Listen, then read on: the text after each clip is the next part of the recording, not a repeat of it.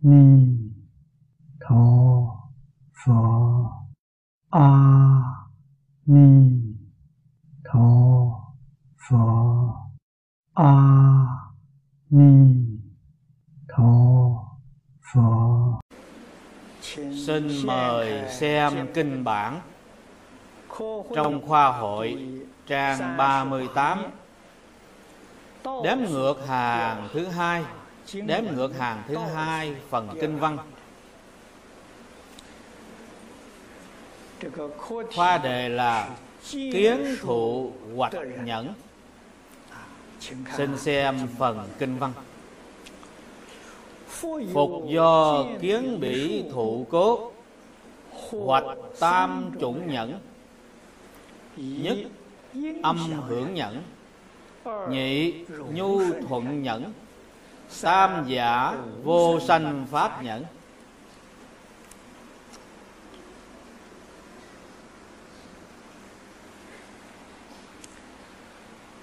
Đây là giảng đến chúng sanh do thấy cây bồ đề mà được lợi ích. Đây cũng là nói đến chỗ cứu cánh.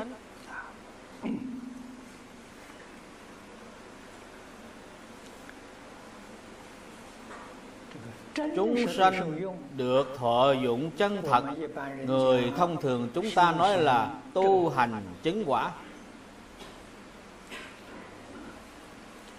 Còn trong Phật Pháp thì nói thế nhập cảnh giới.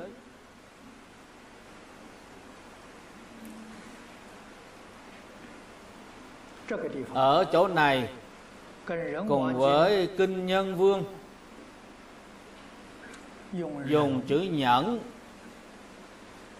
để biểu pháp.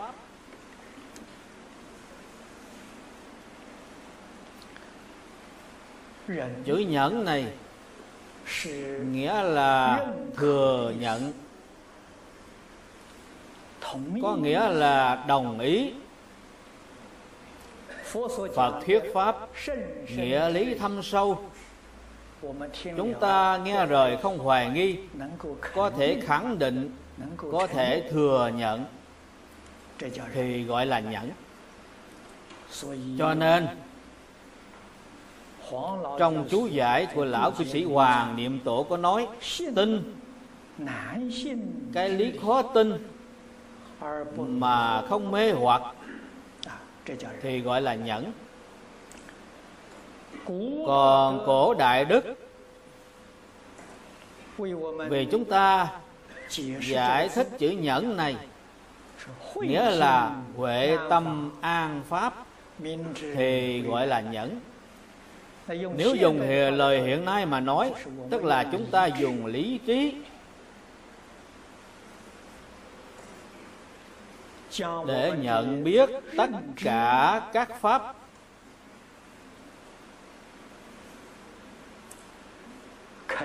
Để khẳng định Như Lai đã nói tất cả các pháp.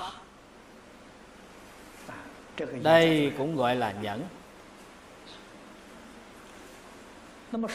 Nói đến chỗ cứu cánh chính là chúng tôi trong những buổi giảng thường nói chân tướng của vũ trụ nhân sanh.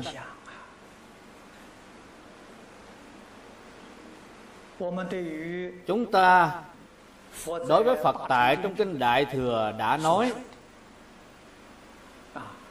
chân tướng của vũ trụ nhân sanh, đặc biệt là Đại Phương Quảng Phật Hoa Nghiêm Kinh. Chúng ta có thể tin tưởng, lòng tin này rất là hiếm có. Tại vì sao? Vì chúng ta chưa thấy qua, cũng chưa từng nghĩ đến. Bây giờ nghe Phật nói pháp như vậy mà lại có thể tin tưởng. Vả lại lòng tin này không phải là mê tín, không phải là mê tín thì là chánh tín. tuy là chánh tính mà chưa hiểu rõ chân tướng sự thật, nhưng có lý do để tin tưởng. Là lý do gì? Lý do là Thích Ca Mâu Ni Phật không có vọng ngữ. Trong Kinh Kim Cang có nói, Như Lai là bậc nói lời chân chính, nói lời sự thật, nói lời đúng đắn. Ngài không nói lời lừa gạt, không nói lời giả dối. Vì vậy, chúng ta có thể tin tưởng.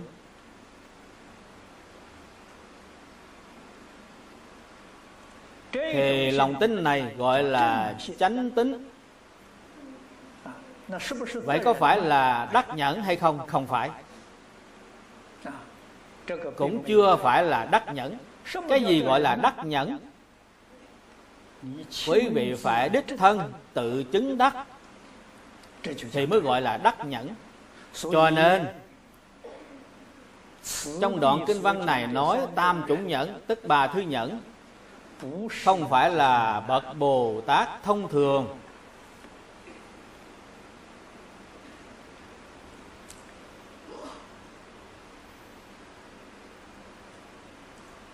Ở trong kinh Nhân Vương có nói vô sanh pháp nhẫn chính là loại thứ ba. Hả người nào chứng được? Từ thất địa, bát địa, cửu địa Bồ Tát chứng được. Đây không phải là bậc Bồ Tát thông thường mà là Bồ Tát Ma Ha Tát. Từ địa vị này chúng ta có thể nghĩ đến các bậc Bồ Tát thấp hơn. Âm hưởng nhẫn là sơ địa, nhị địa, tam địa Bồ Tát chứng đắc. Nhu thuận nhẫn là tứ địa, ngũ địa, lục địa Bồ Tát chứng đắc. Ba hạng Bồ Tát này là từ sơ địa đến cửu địa Bồ Tát. Còn thập địa Bồ Tát đã chứng không gọi là pháp nhẫn mà gọi là tịch diệt nhẫn. Lên đến bậc này thì là rất cao. Do đây mới biết xây đo, sanh đến Tây Phương Cực Lạc thế giới là ở cõi đó nghe pháp tu học. Mấy câu này chính là bảo đảm quý vị có thể chứng đắc bậc Bồ Tát Ma Ha Tát, là giấy bảo đảm quý vị có thể chứng đắc quả vị địa thượng Bồ Tát từ sơ địa trở lên. Dụng ý của mấy câu này là ở tại chỗ này. Nếu chúng ta hiểu rõ rồi, đối với Tây Phương Cực Lạc thế giới thì tự nhiên sanh lòng hâm mộ. Tại vì sao? Vì chúng ta tu hành ở trong thế giới này, quý vị muốn chứng đắc quả vị địa thượng Bồ Tát là chuyện không phải dễ. Hay nói cách khác, tuyệt đối không thể chứng được. Chúng ta trong đời này tu hành mà có thể chứng được quả vị tu đà hoàng thì là rất phi thường rồi. Quả vị tu đà hoàng mà so với sơ địa Bồ Tát thì vẫn còn cách rất xa. Chúng ta nhất định phải biết điều này. Ý nghĩa thật sự của đoạn kinh văn này nay chúng ta đã hiểu rõ. Bây giờ chúng ta lại xem danh xưng của ba thứ nhẫn này. Trước tiên giải thích rõ ràng ba thứ nhẫn này.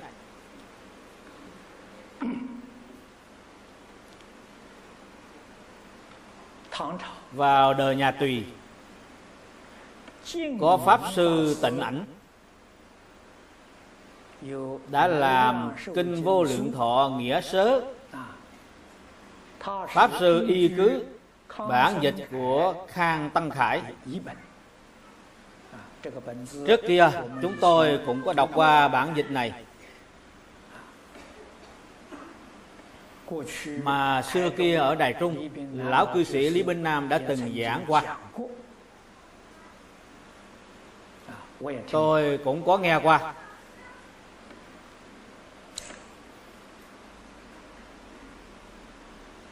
Pháp sư tại trong nghĩa sớ có nói: tìm tiếng ngộ nhập, biết tiếng như vọng, thì gọi là âm hưởng nhẫn. Đây là bậc sơ địa, nhị địa, tam địa Bồ Tát chứng đắc. Cách giải thích này rất tương ứng với Đại Thừa Khởi Tín Luận của Mã Minh Bồ Tát, dạy cho chúng ta phương pháp tu học. Mã Minh Bồ Tát chỉ dạy cho chúng ta phải nghe kinh như thế nào thì học giáo mới có thể ngộ nhập. Hay nói cách khác, chúng ta làm thế nào mới có thể được thọ dụng chân thật? Ngài dạy cho chúng ta ba câu. Câu thứ nhất là lìa tướng nói năng. Âm hưởng nhẫn chính là lìa tướng nói năng, không chấp lời nói. Lời nói là công cụ, không nên chấp trước. Quý vị phải nghe cái gì? Quý vị phải nghe nghĩa lý trong lời nói.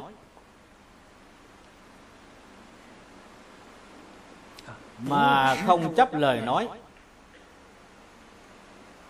thì gọi là biết nghe. Còn đọc kinh,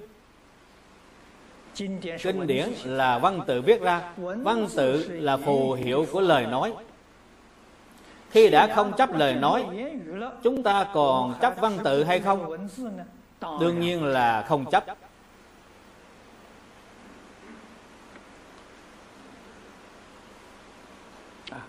Cho nên có số người rất chú trọng khảo chứng văn tự. Đây là công việc của người thế gian. Họ học hỏi, nghiên cứu văn tự. Họ không phải là người tu đạo. Người tu đạo là phải ngộ nhập cảnh giới. Cho nên là hai sự việc.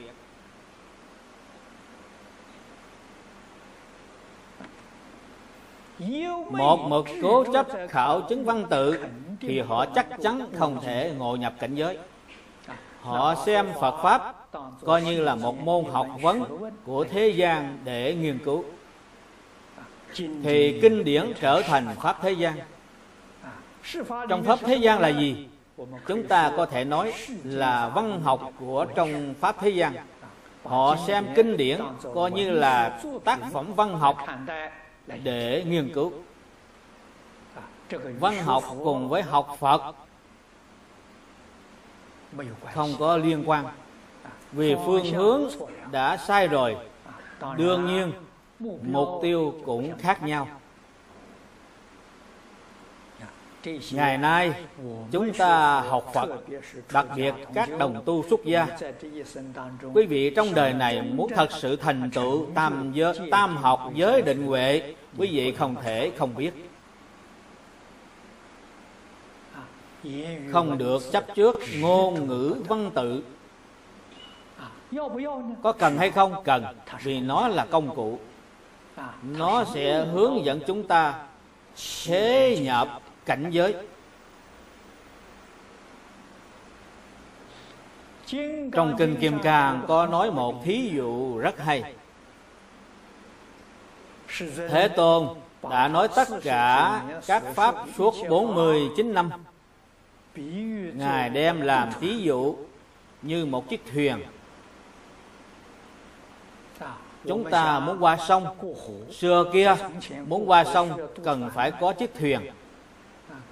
Pháp là gì? Pháp là chiếc thuyền. Chúng ta nhờ vào chiếc thuyền này đưa chúng ta qua sông. Sau khi qua sông rồi có cần thuyền hay không? Không cần. Nếu còn mang theo chiếc thuyền thì quý vị làm sao có thể lên bờ được, cho nên phải bỏ thuyền. Thế, vô, Thế Tôn nói thí dụ này rất hay. Nhưng lúc quý vị chưa qua sông, đến bờ bên kia, thì chiếc thuyền này rất là hữu dụng.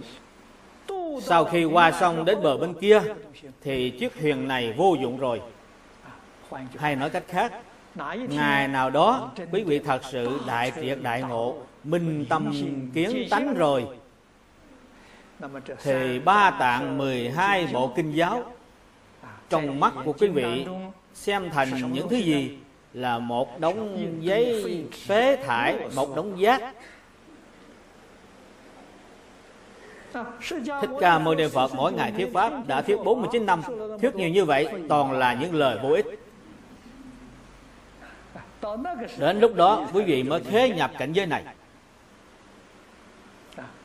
Thế nhưng nếu quý vị chưa minh tâm kiến tánh thì ba tạng mười hai bộ kinh giáo này sẽ giúp cho quý vị giác ngộ, nhưng quý vị không thể chấp trước. Quý vị mà chấp trước nó thì quý vị vĩnh, vĩnh viễn không thể kiến tánh. Đây là chỗ học tập khó khăn của Phật Pháp. Vì sao có người rất dụng công, họ rất nỗ lực tu học, thậm chí có người đã tu học mấy chục năm, họ đã tu học cả đời, cuối cùng họ chỉ thành một nhà Phật học mà thôi. Họ không thể thành Phật, họ không thể khế nhập cảnh giới của Phật. Đạo lý là ở tại chỗ này, vì họ không buông bỏ được vọng tưởng phân biệt chấp trước của mình. Mã Minh Bồ Tát dạy cho chúng ta câu thứ hai là lìa tướng danh tự. Danh tự là gì? Tức là trong kinh Phật nói rất nhiều danh từ thuật ngữ, nhưng ở chỗ này đã nói ba thứ danh tự cho chúng ta: âm hưởng nhẫn, nhu thuận nhẫn và vô sanh pháp nhẫn. Ba thứ nhẫn này đều là danh tự. Còn tam bảo Phật Pháp Tăng cũng là tướng danh tự. Tướng danh tự là vì muốn truyền đạt ý nghĩa cho dễ hiểu mà đặt ra, chỉ là giả thuyết. Quý vị không nên cho là thật. Nếu quý vị cho là thật, tức là chấp trước danh tự rồi, thì quý vị tự làm chướng ngại mình. Quý vị đã tự đóng bít cửa ngộ của mình. Quý vị nên biết không nên chấp trước danh từ thuật ngữ của Phật học. Câu thứ ba là thì càng sâu hơn, lìa tướng tâm duyên. Tướng tâm duyên là gì? Là sau khi chúng ta nghe rồi thì liền suy nghĩ câu nói này là ý nghĩa gì, đoạn này là ý nghĩa gì. Đây chính là trong tâm quý vị đang phán duyên. Như vậy thì sai rồi. Cho nên nghe Phật Pháp không thể phán duyên, không thể nghĩ nó là ý nghĩa gì. Nó không có ý nghĩa thì quý vị mới có thể chỗ mới có chỗ ngộ. Nếu quý vị nghĩ ý nghĩa của câu kinh, hễ quý vị nghĩ thì không phải là ý của trong kinh Phật đã nói, không phải là ý của Phật, là ý của ai? Là ý của chính quý vị. Như vậy thì sai rồi. Phật làm gì có ý? Không cần nói Phật Bồ Tát không có ý, A-la-hán cũng không có ý. Quý vị nghĩ nó là có ý nghĩa gì thì sai rồi. Không thể nghĩ. Khi nghe, nghe hiểu thì hiểu, nghe không hiểu cũng không nên nghĩ. Muôn ngàn chớ nên nghĩ rằng ta nghe không hiểu, ta có thể nghiên cứu, suy nghĩ. Càng suy nghĩ càng sai, càng nghĩ càng cách xa. Phải làm sao đây? Nghe không hiểu cũng không sao, lại nghe lần thứ hai. Tuyệt đối không nên tư duy, không nên tưởng tượng, không nên nghĩ ra rất nhiều giả thuyết. Cho nên cách đọc kinh Phật hoàn toàn khác với cách đọc sách của thế gian. Dùng phương pháp của thế gian mà đọc kinh Phật, cách đọc kinh Phật như vậy thì kinh Phật trở thành văn học của thế gian rồi, không thể khai ngộ. Cho nên nhất định phải hiểu điều này. Địa vị Bồ Tát của âm hưởng nhẫn chính là sơ địa, nhị địa, tam địa. Họ đích thật đã làm được nguyên tắc của Mã Minh Bồ Tát dạy. Khi họ nghe kinh, nghe pháp, họ có thể lìa tướng nói năng, lìa tướng danh tự, lìa tướng tâm duyên. Họ dùng cái gì để nghe? Họ dùng tâm như như bất động để nghe. Họ dùng tâm thanh tịnh để nghe. Trong tâm tuyệt đối không có phân biệt, không có chấp trước. Nếu như không có vọng tưởng thì đương nhiên công phu của họ rất cao. Ở chỗ này có lẽ vẫn còn vọng tưởng, nhưng họ đã không có chấp trước, không có phân biệt. Cho nên sau khi họ nghe rồi, họ có thể lãnh hội được ý nghĩa trong kinh. Như bài kệ khai kinh có nói: nguyện hiểu nghĩa chân thật của Như Lai. Vì vậy họ mới có thể chứng đắc âm hưởng nhẫn.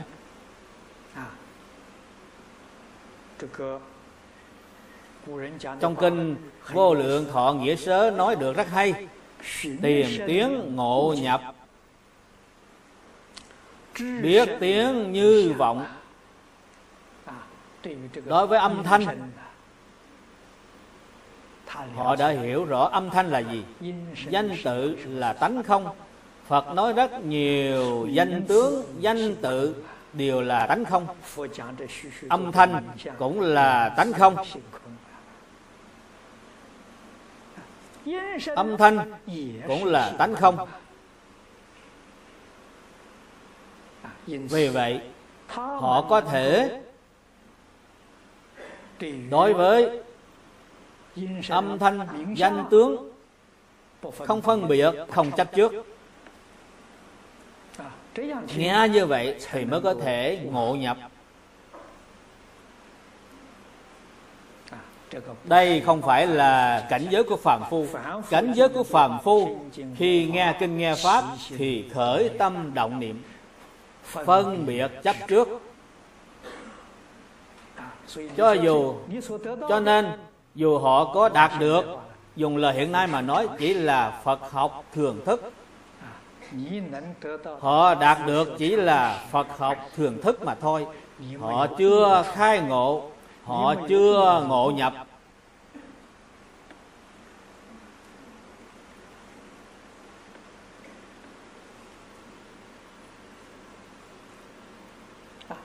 Lại tiến thêm một bước,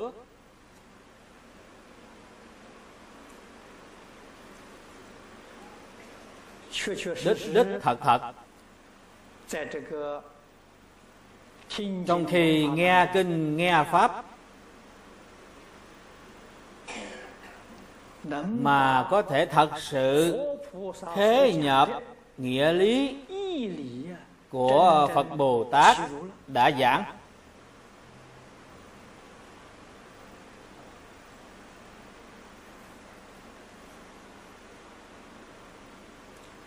Hoàn toàn mà có thể thuận lời, thuận theo lời giáo huấn của Phật thực hiện trong cuộc sống, trong công việc, trong xử sự đối người tiếp vật. Khởi tâm động niệm, lời nói việc làm đều là thuận theo nghĩa lý của Phật dạy, thì gọi là nhu thuận nhẫn.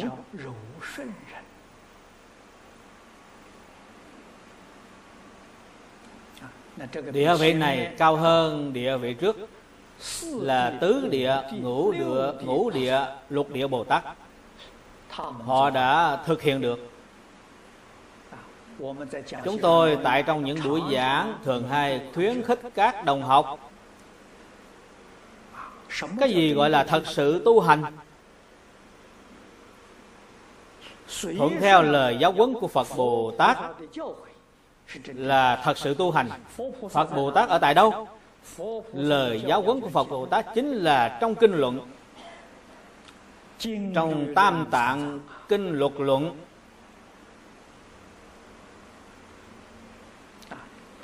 Phân lượng của Tam Tạng Kinh Giáo rất nhiều. Cổ nhân dùng thí dụ mênh mông như biển cả.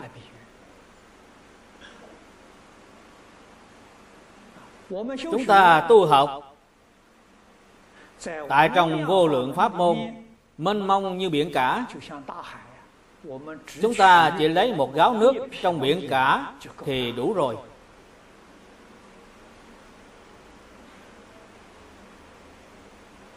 Hay nói cách khác, chúng ta chỉ lấy một pháp môn trong vô lượng pháp môn thì được rồi. Ở phần trước, tôi đã khuyên các đồng học thâm nhập một môn. Phải thâm nhập đến khi nào thì mới ngưng? Đến khi minh tâm kiến tánh. Nếu chưa kiến tánh thì không nên xen vào pháp môn thứ hai. Cái gì gọi là kiến tánh?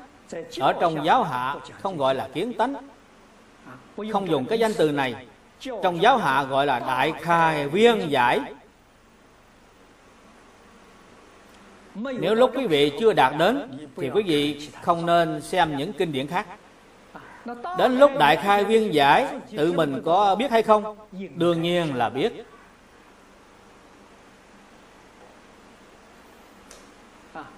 Đại khai viên giải chính là minh tâm kiến tánh trong thiền tông. Ngay lúc đó là trạng huống như thế nào? Quý vị có thể tham khảo trong Lục Tổ Đàn Kinh, khẳng định là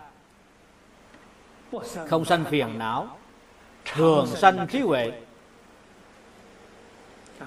Ở trong công việc, ở trong cuộc sống, khi lục căn tiếp xúc cảnh giới lục trần, không sanh phiền não,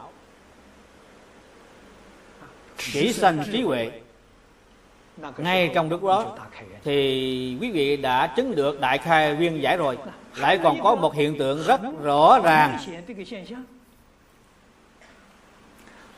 Những kinh điển trong Phật giáo, bất luận bộ kinh luận nào, quý vị vừa lật xem thì nhất định không còn hoài nghi. Từng chữ từng câu trong kinh, chúng tôi thường nói vô lượng nghĩa, quý vị đều hiểu rõ nghĩa lý trong kinh. Lúc đó quý vị muốn giảng kinh có cần phải chuẩn bị hay không? Không cần chuẩn bị. Quý vị lật quyển kinh ra, đối diện với đại chúng, quý vị có năng lực quán cơ, biết rõ đại chúng trong giảng đường này căn cơ của họ như thế nào, phải nên giảng sâu hay là giảng cạn, nói dài hay là nói ngắn. Quý vị được tự tại vô ngại. Đến lúc đó quý vị có thể xem tất cả kinh điển. Tại vì sao? Vì không tốn sức.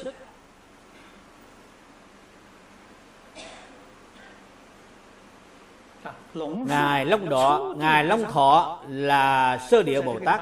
Ở chỗ này quý vị nên biết Ngài đã đắc nhẫn gì? Là âm hưởng nhẫn. Ngài đã đến trình độ này, chỉ trong ba tháng thì Ngài đọc hết một bộ Đại Tạng Kinh. Ngài không phải là đọc một lần, trong ba tháng Ngài đã thông đạt tất cả kinh điển của toàn bộ Đại Tạng Kinh. Thì gọi là đại khai viên giải. Nếu không có năng lực này, chúng ta chỉ là xem một bộ kinh, còn có rất nhiều chỗ xem không hiểu, thôi đi không muốn xem nữa, lãng phí thì giờ. Tự biết mình, trình độ của mình còn rất kém. Còn như lúc lật xem kinh điển, hình như tự mình đã đọc qua rất thuộc, Lúc đó thì có thể xem kinh điển khác. Tiêu chuẩn của cổ nhân là ở tại chỗ này, cho nên họ có thành tựu. Nếu chưa đạt đến trình độ này, tuyệt đối không thể xen vào những bộ kinh điển khác. Đây là gì? Là nhẫn. Họ có thể nhẫn nại. Hiện nay vì sao không thể thành tựu? Vì người hiện nay không có tâm nhẫn nại. Họ ham làm việc cao xa. Cho nên cổ nhân có nói muốn mau nhưng không thành. Lúc chúng tôi còn trẻ, khi còn đang cầu học, thầy thường giảng dạy.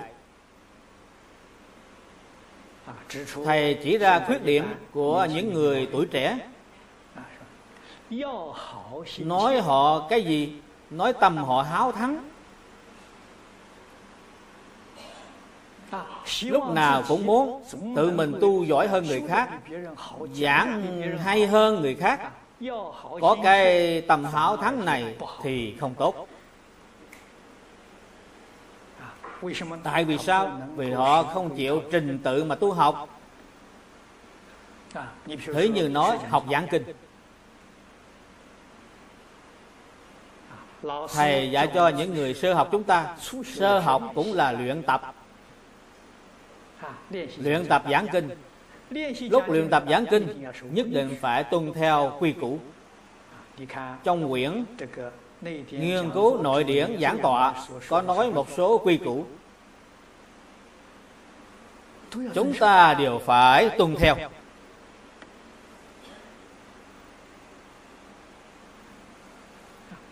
Người sơ học giảng kinh nhất định phải có chỗ nương theo. Nương theo cái gì? Nương theo chú giải của cổ nhân. Chỉ có thể nương theo một loại chú giải, không thể nương theo hai loại. Hai người dạy, hai người giảng, hai người làm chú giải khác nhau. Chỉ có thể nương theo một loại. Nếu trong loại này gặp phải chỗ khó hiểu, thứ như trong câu này, đoạn này họ chú giải không được rõ ràng lắm. Cũng có tình hình như vậy. Vì sao họ chú giải câu này, đoạn này không được rõ ràng? Vì người làm chú giải chính họ cũng không hiểu rõ. Đây là chỗ cao minh của người ta. Họ không dùng cái ý của mình để giải thích.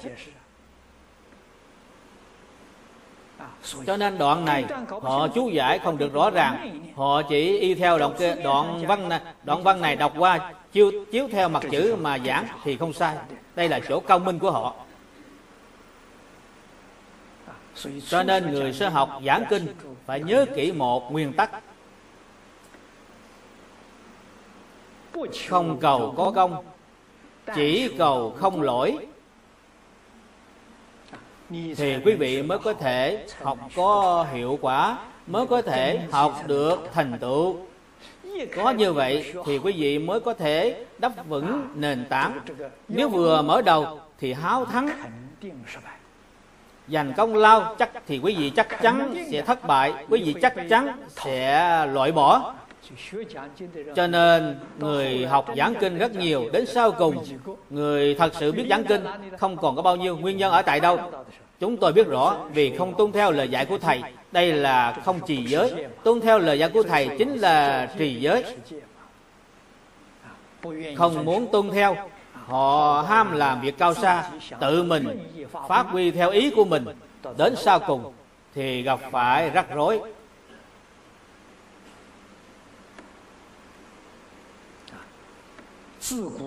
Từ thời từ xưa đến nay đã có nhiều người thất bại đều do nguyên nhân này mà thất bại.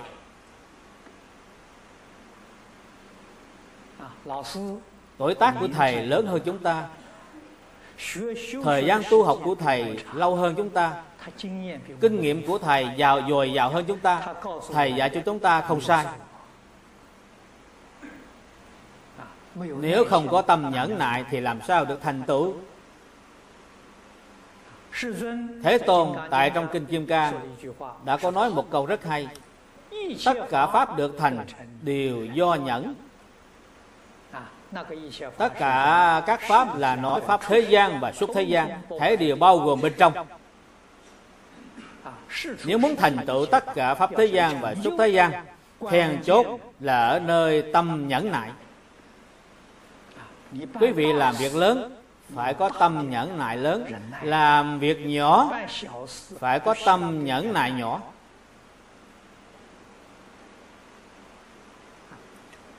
Trong tâm mà vội vàng, không có tâm nhẫn nại, làm việc gì cũng không thành. Đây là kinh nghiệm của cổ nhân. Chúng ta chú tâm mà quan sát những người chung quanh hiện nay. Quý vị hãy để ý họ, bất luận họ làm ngành nghề nào, họ được thành tựu chắc chắn là họ có tâm nhẫn nại. Quý vị học đại học cũng phải bốn năm. Nếu quý vị không có tâm nhẫn nại bốn năm thì quý vị không có cách, không có cách nào tốt nghiệp. Quý vị không thể rút ngắn bốn năm thành hai năm, không thể làm như vậy. Nhất định phải có tâm nhẫn nại, phải có thể nhẫn nại.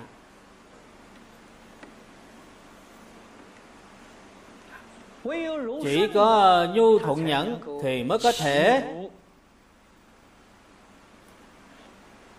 thế nhập cảnh giới của kinh giáo. Kinh gia, cảnh giới của kinh giáo chính là cảnh giới của chư Phật Bồ Tát. Cho nên không có tâm nhẫn nại thì không thể thành tựu.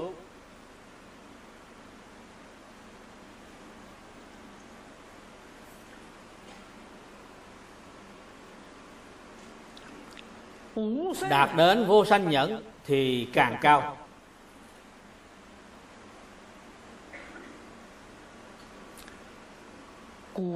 Cách giải thích của cổ đức rất là đơn giản, là bốn chữ chứng thật lìa tướng. Thật là gì? Là thật tướng. Đích thần chứng đắc chân tướng của vũ trụ nhân sanh.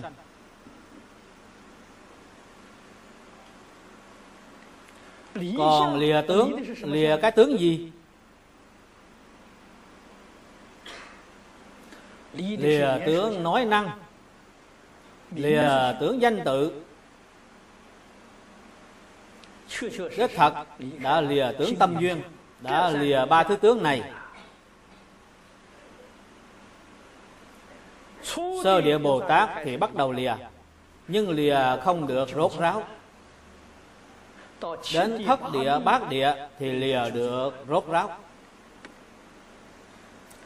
Cho nên chứng được vô sanh nhẫn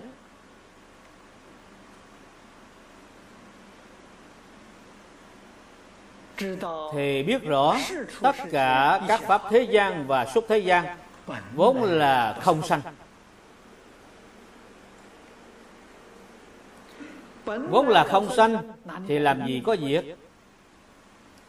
Cho nên nói các pháp không sanh không diệt. Đến khi nào mà quý vị chứng được tất cả các pháp không sanh không diệt thì quý vị là bậc Bồ Tát của vô sanh pháp nhẫn. Tất cả pháp không sanh không diệt. Cái thân này của chúng ta là một pháp của trong tất cả pháp. Có sanh tử hay không? Không có.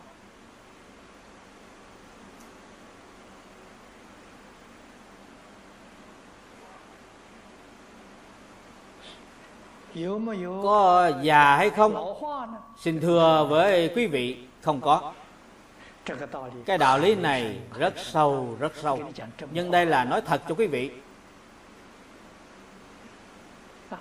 Nếu thật không có sanh diệt, nói các pháp không sanh không diệt, đây là lời, đây là lời nói vô ích, trở thành không có ý nghĩa gì cả.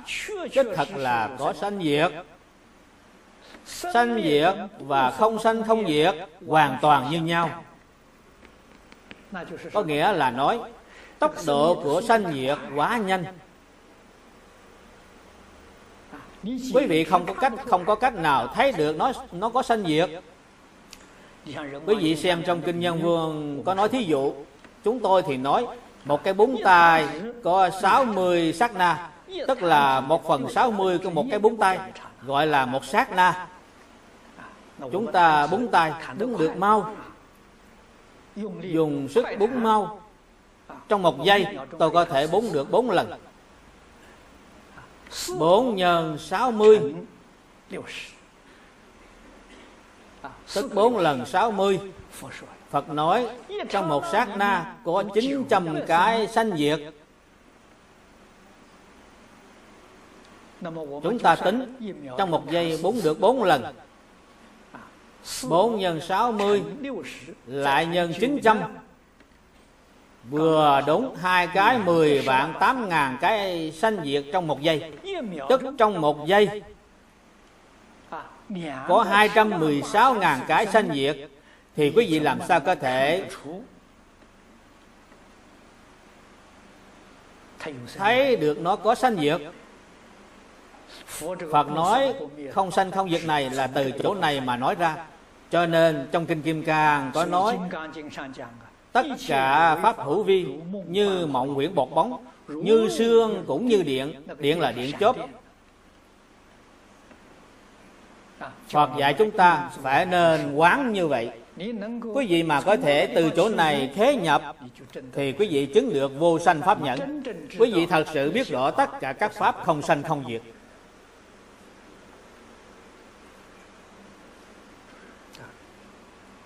Giảng đến câu này tôi còn nhớ, lúc tôi giảng Kinh Hoa Nghiêm hình như đã dùng hết sáu bảy tiếng đồng hồ để giảng một câu này.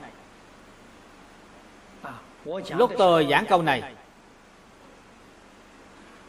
tôi đặc biệt nói với các đồng học, cách nói của Thế Tôn tại trong Kinh Nhân Vương không phải là cách nói cứu cánh, mà là phương tiện nói. Nếu nói thật thì tốc độ đó còn mau hơn tốc độ này. Một giây phần hai trăm ngàn cũng không phải là mau. Một giây phần hai triệu, một giây phần hai mươi triệu, một giây phần hai trăm triệu. Đây mới là nói đến chỗ chân thật cho quý vị biết. Thì làm sao có sanh diệt? Nhưng đích đích thật thật là có sanh diệt. Sanh diệt đồng thời. Trong sanh diệt, quý vị không có cách nào đem nó phân chia giới hạn, nên gọi là không sanh không diệt.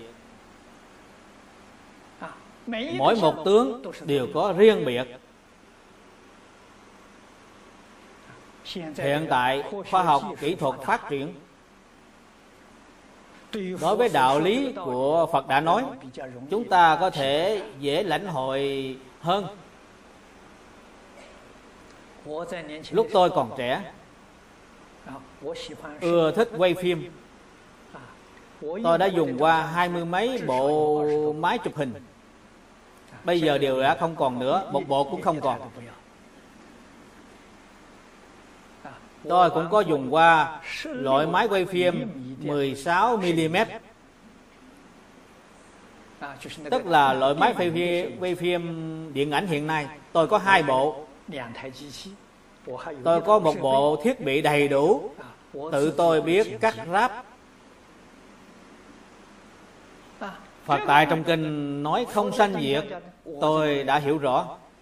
Tốc độ của máy quay phim trong một giây hai mươi bốn tấm, ống kính mở đóng hai mươi bốn lần. Mỗi một lần chụp cảnh một tấm thì lập tức đóng lại, kế tiếp mở một lần, mở lần thứ hai chụp tấm thứ hai. Cho nên quý vị xem cuộn phim đó, lúc đem chiếu toàn cuộn phim đó với tốc độ mau, lúc chiếu ra cũng là một giây chiếu ra hai mươi bốn tấm, ống kính cũng là đóng mở đóng hai mươi bốn tấm. Quý vị xem thấy những người trên màn bạc điện ảnh trông rất sống động, thật ra họ không động, họ làm gì có động. Từng tấm từng tấm mà xem, làm gì có động. Thật ra họ vốn là không động. Quý vị hãy xem, trong một giây sanh diệt hai mươi bốn lần. Mở đóng tức là sanh diệt, mở là sanh, đóng lại là diệt. Trong một giây có hai mươi bốn lần sanh diệt. Chúng ta đã bị lừa gạt rồi. chúng ta cảm thấy cảnh đó là thật, quý vị lại nghĩ xem, trong kinh là trong kinh Nhân Vương đã nói trong một giây có sanh diệt hai trăm ngàn lần, thì quý vị làm sao biết được là giả? Cho nên hiện tại lục căn của chúng ta tiếp xúc cảnh giới lục trần, tôi nói cho quý vị biết, đó là sanh diệt của một giây, một giây phần trăm triệu, tuyệt đối không thấy được sanh diệt. Cho nên sanh diệt tức là không sanh diệt, không sanh diệt tức là sanh diệt. Sanh diệt đích đích thật thật là đồng thời, gọi là vô sanh pháp nhẫn. Quý vị mà có thể lãnh hội được cảnh giới này, hiểu rõ đạo lý chân tướng sự thật này, lúc đó quý vị đối với pháp thế gian và xuất thế gian thì tâm của quý vị đã bình. Quý vị còn có khởi tâm đầu niệm hay không? Không còn nữa. Tại vì sao? Vì là giả không phải thật. Tất cả các pháp không sanh, tất cả các pháp không diệt. Con người có sanh tử hay không? Không có sanh tử.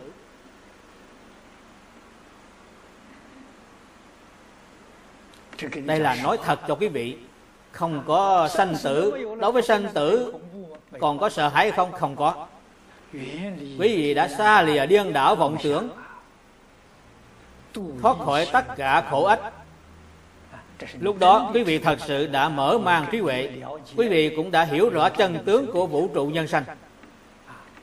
Trong chân tướng này cũng bao gồm nhất chân pháp giới.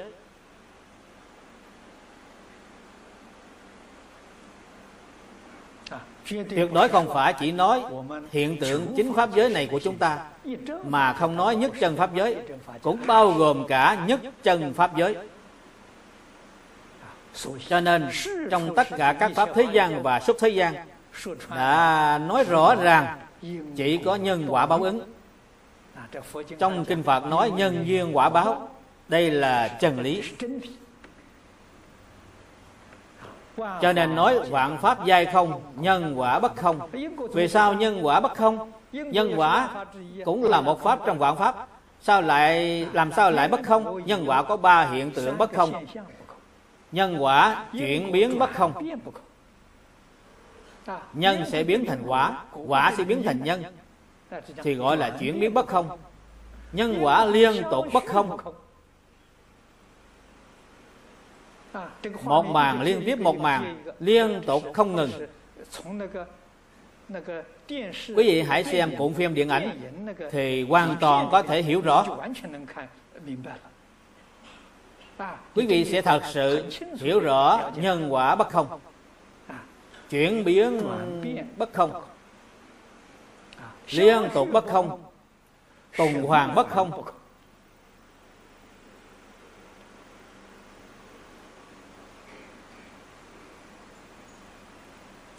Người thật sự mà hiểu rõ đạo lý này, họ là Đại Bồ Tát, không phải là người tầm thường.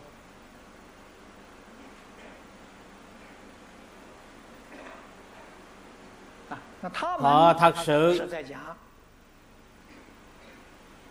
đã tiêu hết nghiệp chướng, họ không có nghiệp chướng nữa. Họ không có nghiệp chướng, nhưng họ vẫn còn đến chính pháp giới.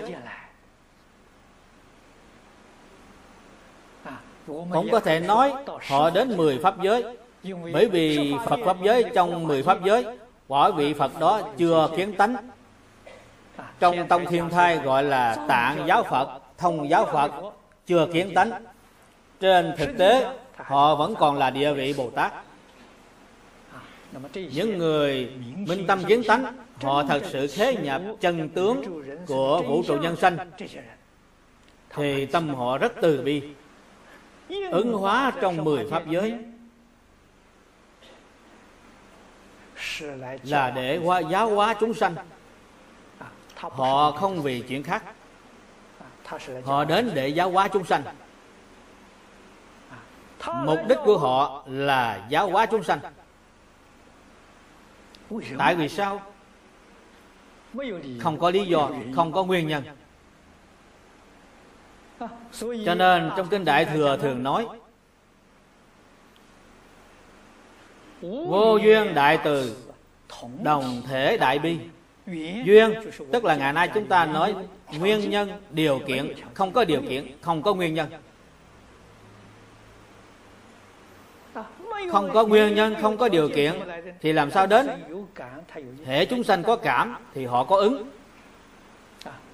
Giống như chuông mỏ ở, ở trước mặt chúng ta đây, nó có âm thanh hay không? Không có âm thanh. Nếu quý vị gõ nó thì nó sẽ phát ra âm thanh. Đây gọi là cảm ứng.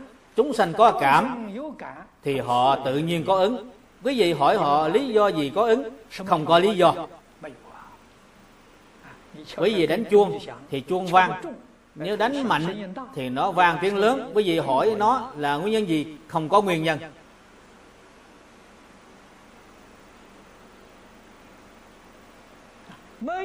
Ở trong không có nguyên nhân có một chân lý. Cái chân lý này là đồng thể. Tận hư không khắp pháp giới, cùng một pháp thân. Đây là đồng thể.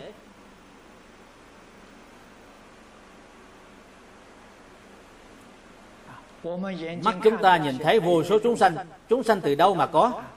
Là từ trong tự tánh của chúng ta biến hiện ra,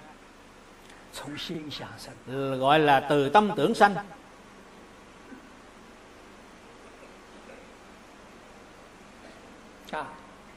Thuận cảnh, nghịch cảnh, người thiện, người ác đều là do tâm tưởng của mình sanh ra. Tâm của quý vị thiện thì cảnh giới thiện, tâm địa bất thiện thì cảnh giới bất thiện. Cho nên nói tất cả pháp từ tâm tưởng sanh. Quý vị không thể trách cảnh giới bên ngoài, quý vị phải tự trách mình. Cho nên phàm phu chúng ta đã đi sai phương hướng, tâm hướng theo bên ngoài, nên đem tất cả đều oán trách người khác. Người giác ngộ không tìm bên ngoài, người giác ngộ họ tìm bên trong. Cho nên quý vị phải từ bên trong mà học, mà quan sát, thì quý vị mới có thể chứng vô thượng đạo. Nếu quý vị từ bên ngoài mà phan duyên thì là rất phiền phức. Quý vị vĩnh viễn không thể đoạn trừ phiền não nghiệp chướng, mỗi ngày tăng trưởng. Tu học như vậy, cách học như vậy, trong Phật Pháp gọi là ngoại đạo. Cho nên nói ngoại đạo không phải là mắng người ta. Ngoại đạo là gì? Là tâm cầu Pháp bên ngoài.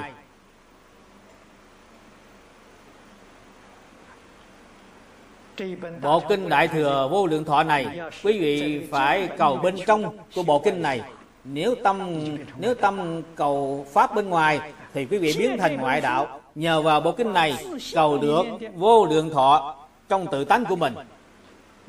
Đó là quý vị đã thật sự đạt được.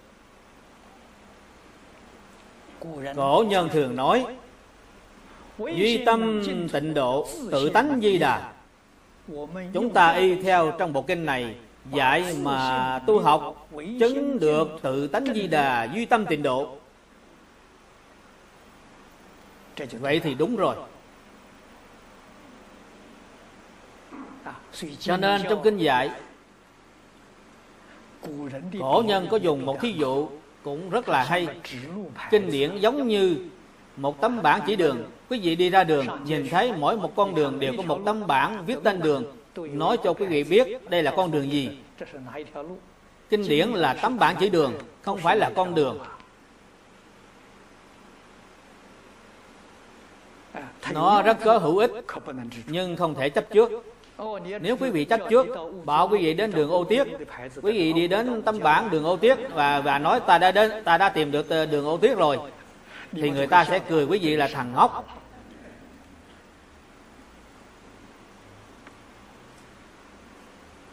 Cho nên người thông minh khi nhìn thấy tấm bảng tên đường liền biết được con đường này là con đường Ô Tiết.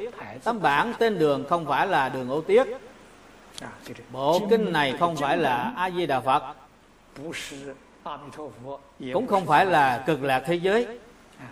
Nhưng quý vị phải tìm tự tánh di đà, phải tìm duy tâm tịnh độ.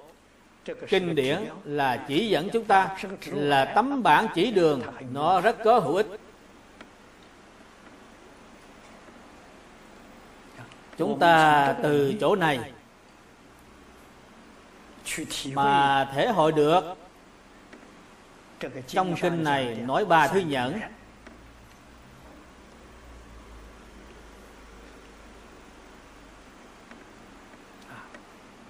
Thật tại mà nói, đối với trình độ của chúng ta hiện nay mà nói, thật tại là quá khó, là quá khó, quá sâu.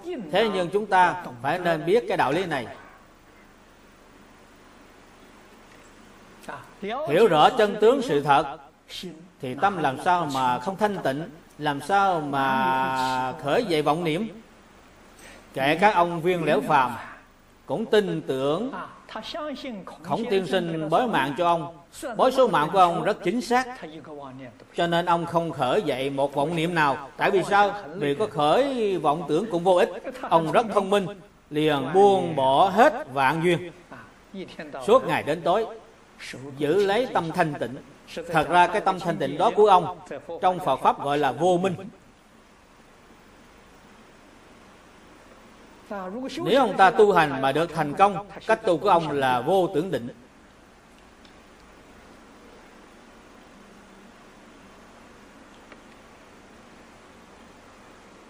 Không phải là chứng quả, không phải là chân tướng sự thật. Chúng ta nhất định phải hiểu rõ điều này.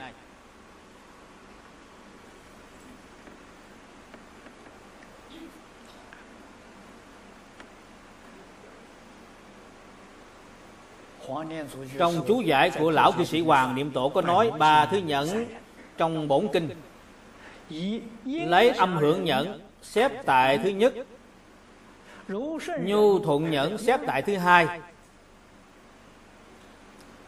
Ông nói cách xếp đặt này khác với trong kinh Hiền Kiếp, nhưng hoàn toàn giống với thập nhẫn của trong kinh Hoa Nghiêm. Trong kinh Hoa Nghiêm có nói mười thứ nhẫn. Thứ nhất là âm hưởng nhẫn. Ý nghĩa của âm hưởng nhẫn quý vị nhất định phải nhớ kỹ. Đây là hàng thanh văn. Vì sao gọi là thanh văn? Thanh văn là A-la-hán. Họ nghe Phật giảng kinh thuyết pháp mà ngộ nhập thì gọi là thanh văn. Họ nghe kinh, nghe pháp có thể ngộ nhập, đích thật đã phù hợp với ba câu tiêu chuẩn của Mã Minh Bồ Tát đã dạy: không chấp tướng nói năng, không chấp tướng văn tự, chỉ là nghe, tuyệt đối không nổi dậy vọng tưởng, không cần suy nghĩ, không cần biết ý nghĩa gì. Nghe lâu rồi thì đột nhiên khai ngộ. Mỗi ngày huân tập, huân tập không gián đoạn, cũng có một ngày quý vị sẽ được khai ngộ. Khai ngộ, có người rất sớm được khai ngộ, thời gian rất ngắn thì họ khai ngộ. Thậm chí có người mấy năm thì được khai ngộ, cũng có người mấy chục năm mới được khai ngộ. Đây là nguyên nhân gì? Vì phiền não tạp khí của mỗi người khác nhau. Người có phiền não tạp khí nặng thì họ phải mất thời gian rất dài mới được khai ngộ. Nhẫn là định, là định lực. Quý vị xem trong lục Ba La Mật, phía sau của nhẫn nhục Ba La Mật mới là tinh tấn, mới đến thiền định. Cho nên nhẫn nhục là tiền phương tiện của thiền định. Không thể nhẫn thì làm sao được định? Không có định thì làm sao khai huệ? Sau đó quý vị mới hiểu được nhẫn là điều rất quan trọng. Phật tại trong kinh rất là coi trọng. Trong kinh Kim Cang có nói Bồ Tát tu lục độ. Trong lục độ nói được nhiều nhất là bố thí và nhẫn nhục. thì chúng ta hiểu được điểm quan trọng của trong lục độ là bố thí và nhẫn nhục. Bố thí là buông bỏ. Buông bỏ là công phu. Nếu không có nhẫn nhục, quý vị không thể thành tựu. Quý vị muốn thành tựu thì nhất định phải nhờ vào nhẫn nhục. Cho nên đối với âm hưởng, quý vị nhất định phải nhận biết cho rõ ràng, phải hiểu rõ, không nên chấp trước. Ý nghĩa thật sự của âm hưởng nhẫn là chỉ dạy cho chúng ta phải buông bỏ, phân biệt chấp trước. Tôi không nói vọng tưởng, chỉ nói buông bỏ, phân biệt chấp trước.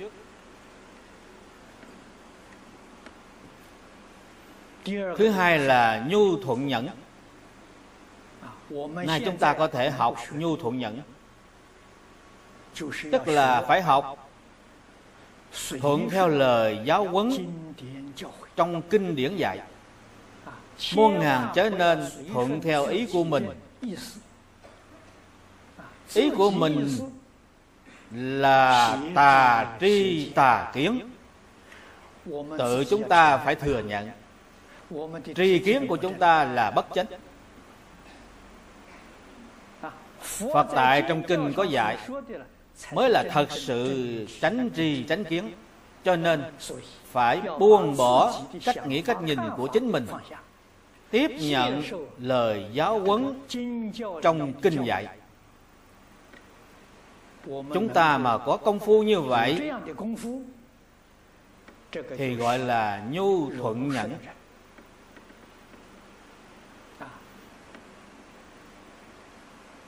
Trong kinh Hoa Nghiêm có nói mười thứ nhẫn. Công phu có cạn sâu thứ bậc khác nhau. Điều này rất rõ ràng. Quý vị hãy xem, người chứng đắc âm hưởng nhẫn có sơ địa, nhị địa, tam địa. Đây không phải là công phu cạn sâu khác nhau, rất rõ ràng hay sao? Nay chúng ta là người sơ phát tâm, nhất địa cũng không có. Chúng ta cũng có thể học, chúng ta học cạn. Công phu sâu như Bồ Tát thì chúng ta học không nổi. Bây giờ chúng ta đã hiểu, bắt đầu học, học cạn nhất. Chúng ta thuận theo lời giáo huấn của Phật. Trong lời giáo huấn này, chúng ta phải biết thứ tự, phải biết trước sau. Chúng ta từ chỗ nào bắt đầu tu học? Từ tam quy, ngũ giới, thập thiện bắt đầu tu học. Nhất định phải từ chỗ này mà tu học. Phải luôn luôn thường nhớ đến. Trong cuộc sống, trong khi giao tế, khi lục căn tiếp xúc cảnh với lục trần, giác mà không mê. Cái gì gọi là giác, cái gì gọi là mê? Nhất định phải hiểu rõ giác và mê. Khởi tâm động niệm là mê.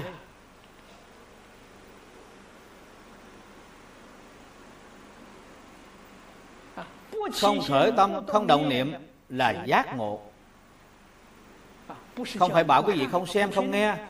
Không phải cái ý này. Mắt quý vị có thể xem. Xem rồi thì sao? Thì không khởi tâm, không động niệm.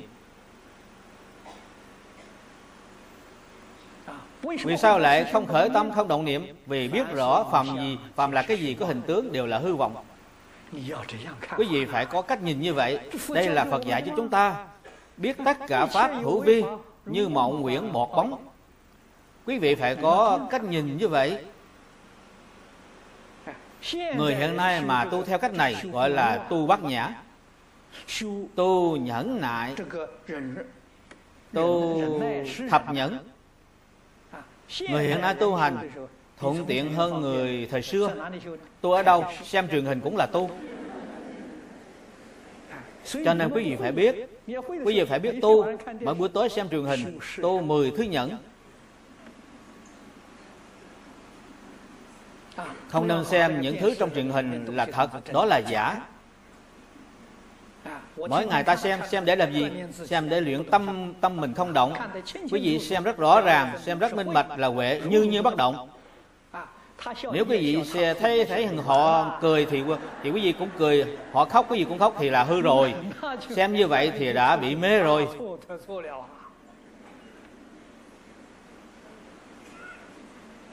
Cho nên quý vị phải biết thật có, phải có thật dụng công, phải có công phu. Quý vị biết đó là mộng nguyện bọt bóng, đó là hiện tướng sanh tự sanh diệt, đích thật là như xương cũng như điện.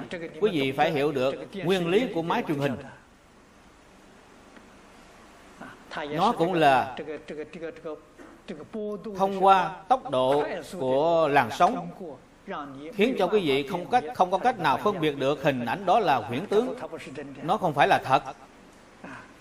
Hình ảnh cũng là sát na sanh diệt. So với điện ảnh trước kia còn tinh vi hơn rất nhiều. Điện ảnh là từng tấm phim chiếu ra, còn đây là hoàn toàn dùng tuyến điều tổ hợp. Nó tổ hợp được quá mau, cho nên quý vị không có cách nào biết nó là từng tấm một, không biết nó là tuyến điều tổ hợp. Quý vị xem thấy nó giống như một bức hình, trên thực tế nó là do tuyến điều tổ hợp, vì tốc độ của nó mau hơn điện ảnh quá nhiều.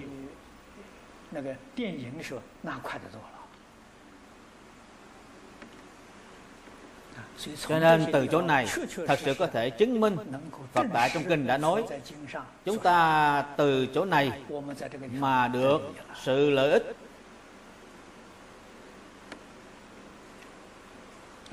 Sau khi hiểu rõ rồi thì hằng thuận chúng sanh, tùy hỷ công đức, cuộc sống của quý vị sẽ rất tự tại. Trong đời này, quý vị đến thế gian này có thể nói không kém gì với chư Phật Bồ Tát, du hí thần thông. Trong du hí thần thông phải biết giác ngộ. Tại vì sao? Vì chúng ta đến thế gian này là do nghiệp lực mà đến. Hiện tại ta đã học Phật rồi, ta đã hiểu rồi, ta phải chuyển nghiệp lực thành nguyện lực thì quý vị được tự tại. Hãy vừa chuyển thành nguyện lực, tức là trong Phật môn chúng ta gọi là thừa nguyện tái lai, đã tiêu trừ hết nghiệp lực thì thấy điều là nguyện lực. Nguyện lực đến thế gian này thì còn với chư Phật Bồ Tát không khác. Đến để làm gì? Đến để biểu diễn, đến để diễn kịch.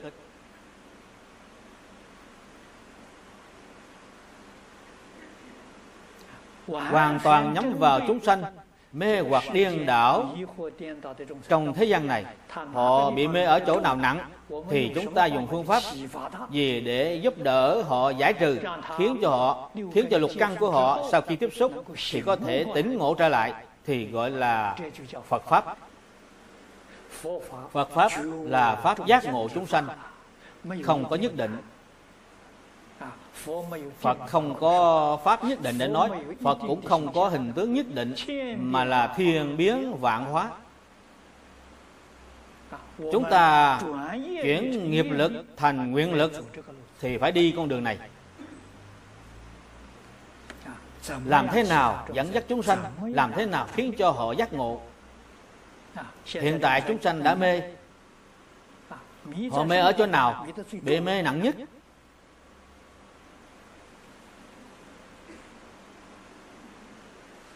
Tôi nghĩ rằng các đồng học cũng biết,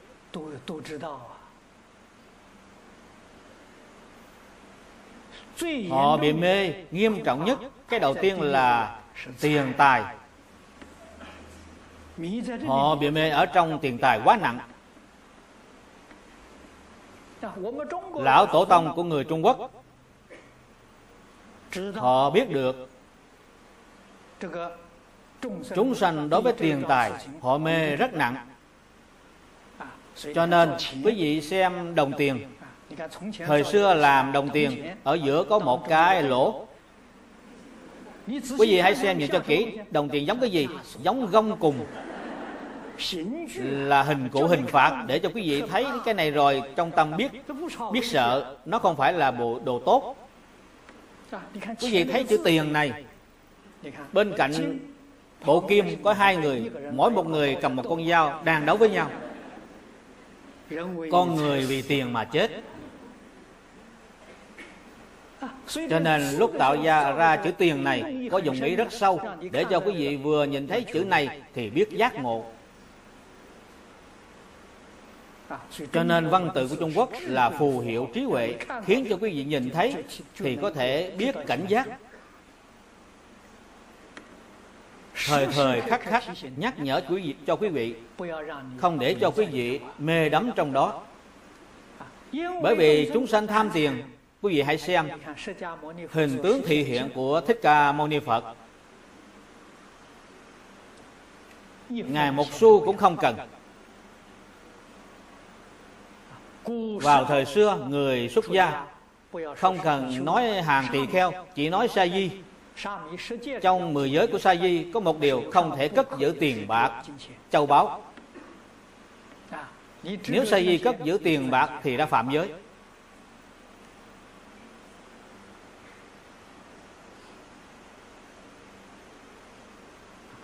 Bản thân của Thích Ca Mâu Ni Phật đã làm gương cho chúng ta thấy, quý vị tham cầu tiền bạc, còn Ngài thì xả bỏ, xả được rất rốt ráo.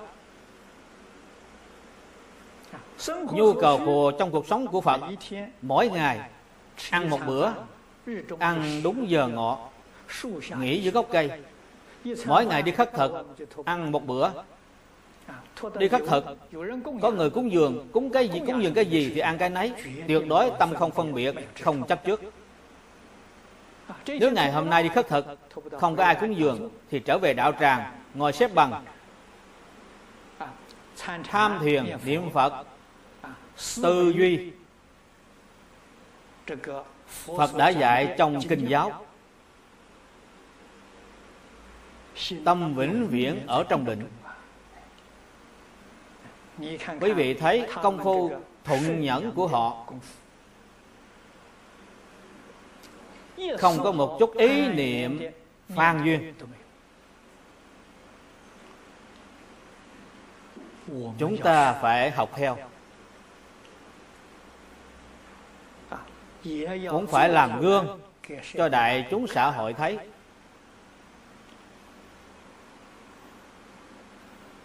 Nếu quý vị không làm gương, quý vị giảng không có ai tin, không có ai nghe. Quý vị dạy người không nên tham tiền, nhưng tự mình thì càng nhiều càng tốt, thì ai chịu nghe, thì ai chịu tin lời của quý của quý vị nói. Cho nên mình phải thật sự buông bỏ, mới khuyên người khác buông bỏ thì họ mới chịu nghe.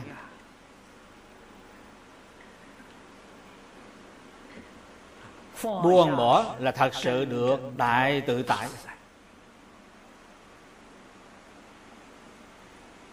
Đây là nói người xuất gia. Còn người tại gia, trong tay không thể không có tiền.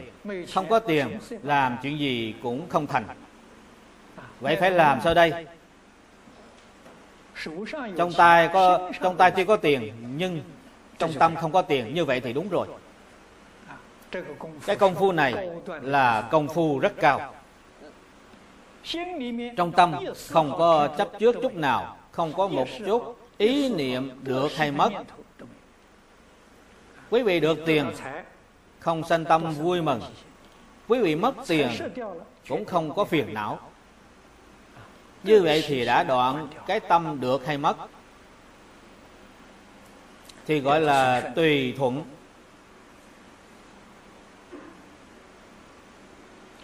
Chúng ta hãy xem ông Viên Lý Phạm. Ông Viên Lý Phạm là người phàm phu, ông không phải là người giác ngộ. Ông tin có số mạng, trong mạng có, muốn bỏ cũng bỏ không được. Trong mạng không có, muốn cầu cũng cầu không được. Nên tâm ông đã định. Ông gặp được Thiền sư Vân Cốc. Thiền sư Vân Cốc dạy cho ông vận mạng có thể thay đổi, không phải không thể không thay đổi. Vì vậy ông mới giác ngộ được làm thế nào chuyển biến vận mạng của mình. Thật tại mà nói, người thế gian có người nào mà không phải mỗi ngày đang chuyển biến vận mạng của mình? Chỉ là quý vị không biết chuyển, càng chuyển càng tệ, càng chuyển càng hư. Nếu biết chuyển, càng chuyển càng tốt. Người không biết chuyển thì trong ý niệm của họ luôn luôn có tâm lừa gạt người khác, tức là hại người lợi ta. Họ thường có cái tâm như vậy. Nếu không biết uh, chuyển cái tâm này thì càng chuyển càng tệ. Phước báo trong mạng của mình đều chuyển mất hết, rất là đáng tiếc. Người biết chuyển thì sao? Người biết chuyển thì họ biết tu phước. Phật dạy cho chúng ta bố thí. Chúng ta có tiền thì dùng tiền bố thí, càng thí càng nhiều.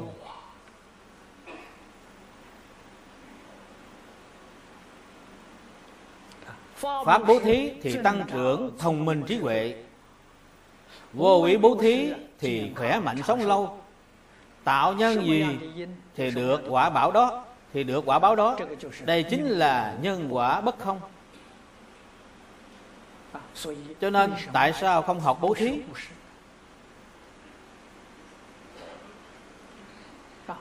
Trong bố thí thù thắng nhất thì pháp bố thí là thù thắng nhất. Tại trong tại trong tất cả kinh Phật đều nói như vậy, dùng thất bảo trong đại thiên thế giới để bố thí cũng không sánh bằng dùng pháp bố thí, vì người diễn nói bốn câu nghệ, bốn câu kệ.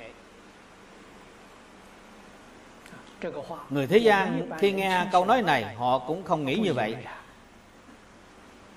nhưng trên thực tế hoàn toàn là sự thật.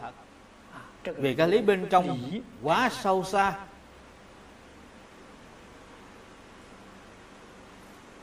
Nên người thế gian không hiểu rõ.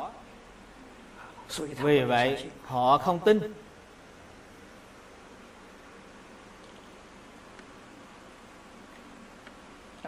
Người thật sự giác ngộ, họ đã hiểu rõ, không có lý nào họ không thuận theo lời giáo huấn của Phật. Đây gọi là tùy thuận nhẫn, nhất định sẽ được sự lợi ích. Thứ ba là vô sanh pháp nhẫn. Tôi đã trình bày với quý vị rồi.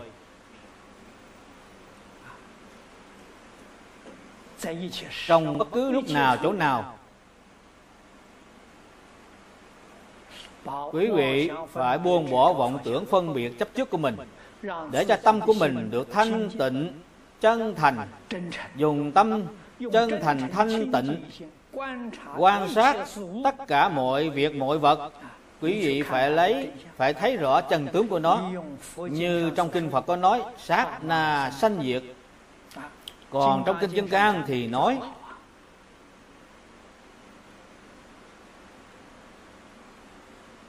tất cả pháp hữu vi như mộng huyễn bọt bóng. Pháp hữu vi là bao gồm cả thân tâm của chúng ta. Hiện nay gọi là điều bao gồm cả phần vật chất và phần tinh thần.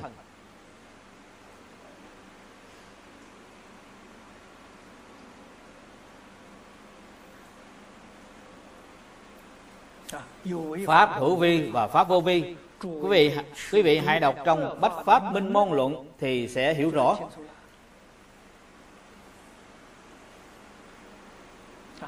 Tâm pháp chúng ta nói là bát thức, tức tâm sở pháp.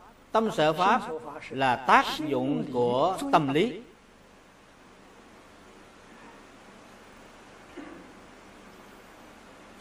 Đây là nói tác dụng của tâm và tâm lý đều là thuộc về pháp hữu vi. Sắc pháp là nói thân thể của chúng ta, tức vật chất. Hết thảy tất cả vật chất đều gọi là sắc pháp. Hiện nay chúng ta gọi là tinh thần giới và vật chất giới. Cũng bao gồm cả khái niệm trừ tượng. Trong Bách Pháp gọi là gọi khái niệm trừ tượng là bất tương ứng hành pháp. Tức là ngày nay chúng ta gọi là khái niệm trừ tượng. Chúng ta nói thời gian là khái niệm trừ tượng. Chúng ta nói phương hướng và vị trí Đông Tây Nam Bắc là khái niệm, khái niệm trừ tượng. Lại nói với quý vị, chúng ta nói được hay mất, được hay mất cũng là khái niệm trừ tượng. Điều không phải là chân thật. Những thứ này thấy đều thuộc về pháp hữu vi.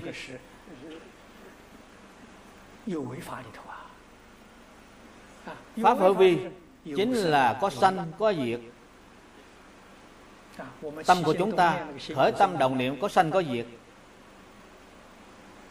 Hết thảy tất cả hiện tượng, hiện tượng vật chất, sát na sanh diệt, có sanh có diệt thì gọi là pháp vô vi. Cái gì gọi là pháp vô vi? Pháp vô vi là không sanh không diệt, nên gọi là pháp vô vi. Trong cơ quan cảm giác của chúng ta chỉ có hư không là thuộc về vô vi.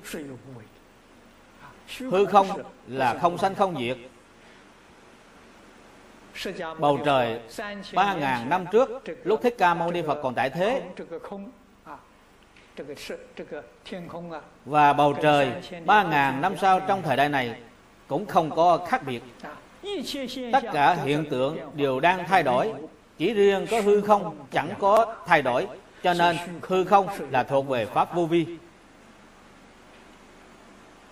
Nhưng pháp vô vi này chúng ta gọi là pháp vô vi, pháp vô vi tương tự, bởi vì nó không có hiện tượng sanh diệt.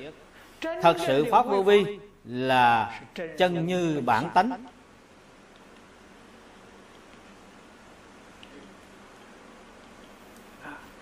Cho nên tất cả pháp vô vi như mộng nguyễn bọt bóng.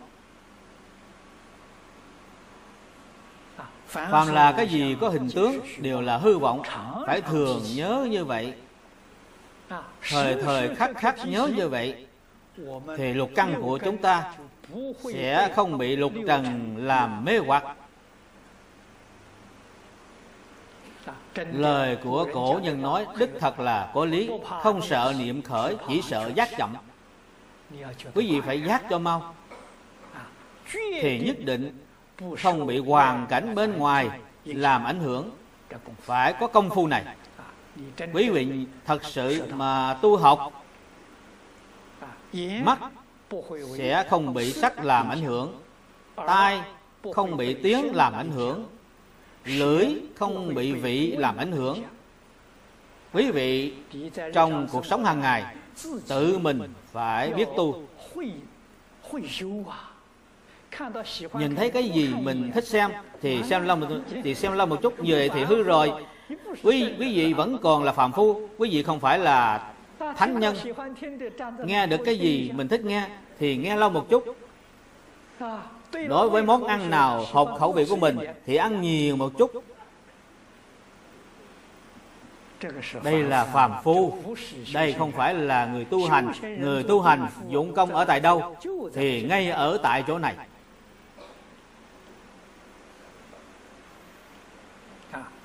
Không bị lục trần bên ngoài làm lây chuyển. Cho nên có công phu như vậy thì gọi là nhẫn. Quý vị phải biết nhẫn. Nhẫn lâu rồi thì biến thành định. Khi quý vị được định, có định thì sanh trí huệ. Trí huệ của quý vị mới mới khai, tức là mở mang trí huệ. Quý vị không cần học tất cả pháp thế gian và xuất thế gian thì tự nhiên thông đạt hiểu rõ, và lại không có một chút sai lầm. Cho nên chúng ta dụng công thì ngay trong cuộc sống hàng ngày, khi mặc áo ăn cung, đối người tiếp vật, ngay ở trong những chỗ này mà dụng công. Phải học tùy duyên, không nên phan duyên. Bị cảnh giới chuyển là phan duyên,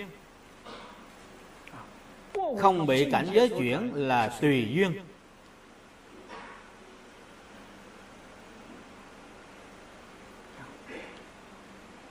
Đây là nguyên lý, nguyên tắc chân thật tu hành chúng ta phải hiểu. Đây là ba thứ nhẫn, phía sau hãy còn bảy thứ. Bảy thứ này không khó hiểu. Thứ tư là như huyễn nhẫn, là dạy cho chúng ta nhìn rõ thế gian này, nhìn rõ lục đạo, nhìn rõ thập pháp giới đều là huyễn hóa. Huyễn là gì? Giống như nhà ảo thuật làm nhiều trò biến hóa, khi thấy cũng giống như thật vậy, trên thực tế là giả, không phải thật. nhà ảo thuật biến hiện ra ảo thuật. Thứ năm là như diệm nhẫn. Diệm là ngọn lửa. Chúng ta biết ngọn lửa nó cháy không ngừng,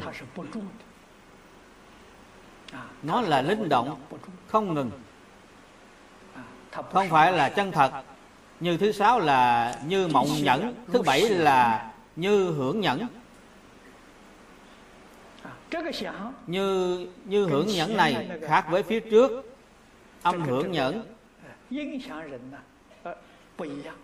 ý nghĩa cũng khác nhau. Chữ hưởng này là nói tiếng vang trong thung lũng. Chúng ta ở trong thung lũng hú dài một tiếng thì sẽ có tiếng vang dội lại, cũng gọi là hồi âm. Hay nói cách khác, thấy điều là không phải chân thật. Thứ tám là như ảnh nhẫn. Ảnh tức là hình ảnh. Mọi người đều biết,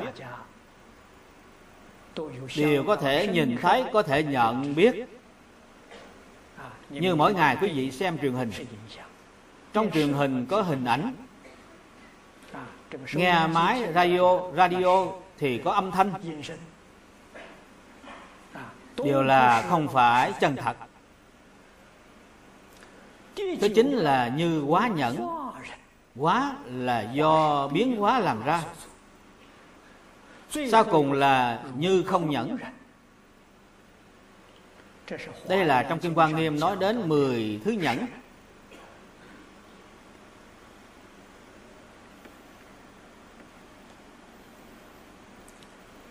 Phật tại trong kinh nói cho chúng ta biết, nếu chúng ta có duyên nghe được Phật giảng pháp chân thật, Phật giảng kinh Kim Cang chính là pháp chân thật. Phật giảng kinh Vô Lượng Thọ cũng là pháp chân thật, là giảng y báo, y chánh trang nghiêm của Tây Phương Cực Lạc thế giới. Phật giảng kinh Kim Cang là giảng về mặt lý cho chúng ta. Phật giảng kinh Vô Lượng Thọ là giảng về mặt sự cho chúng ta. Giảng lý là lý trong sự, giảng sự là sự trong lý. Lý sự là một, không phải hai.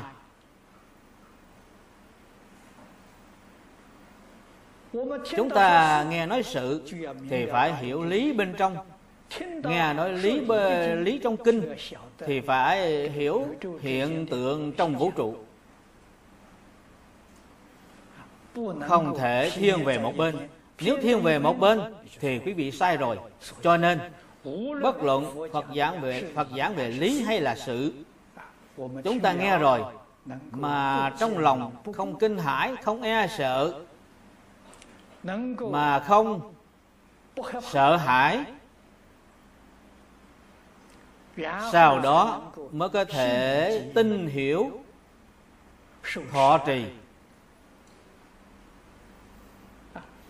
Tin hiểu thọ trì rồi và được thế nhập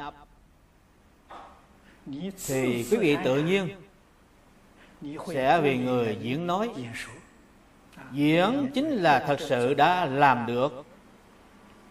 Lúc đó không cần người khác khuyên quý vị, mà quý vị tự nhiên biết đi biểu diễn. Tại vì sao? Vì giúp đỡ cho tất cả chúng sanh có duyên giác ngộ.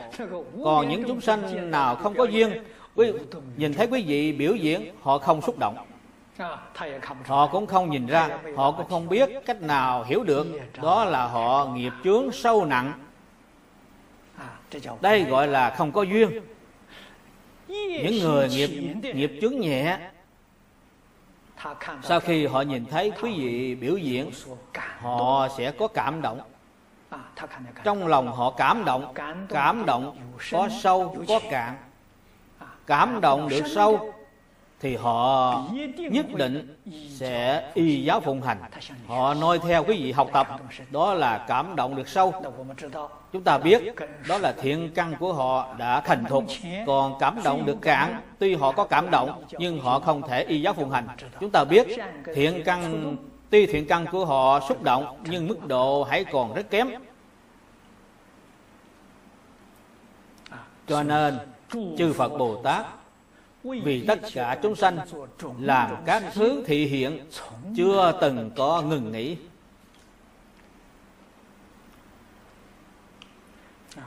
Vậy thì chư Phật Bồ Tát có mệt hay không?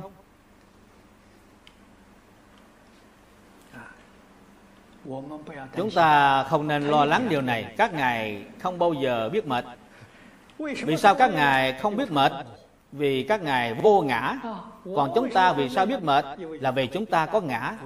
Hôm nay ta làm nhiều công việc như vậy, mệt quá. Cái ý niệm này vừa khởi dậy thì cảm thấy mệt liền. Đây là tất cả pháp từ tâm tưởng sanh. Cho nên chư Phật Bồ Tát, bất luận là thị hiện tướng cũng được, biểu diễn cũng được, thuyết pháp cũng được, các ngài không bao giờ biết mệt, không bao giờ biết mỏi mệt.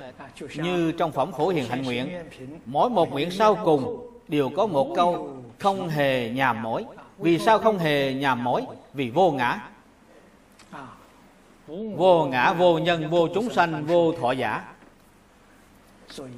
Cho nên các ngài không biết mệt. Các ngài biểu diễn và thuyết pháp, tất cả việc làm các ngài làm mà không làm, không làm mà làm.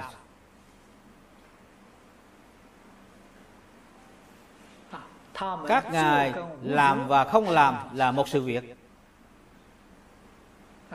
Còn phàm phu chúng ta không được như vậy.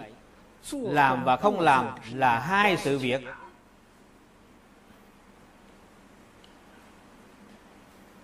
Đến khi nào chúng ta cũng là làm và không làm trở thành một sự việc thì gọi là nhất chân pháp giới. Vì sao chúng ta không thể khế nhập nhất chân pháp giới?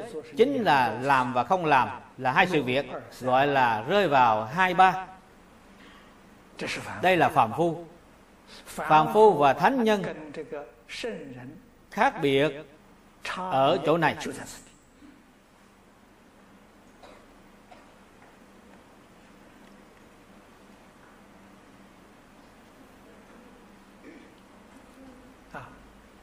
Cổ đức có nói, Bồ Tát thì học tùy thuận tịch tỉnh. Đây là bậc Bồ Tát quán hành vị, công phu đã đắc lực. Họ thật sự làm được.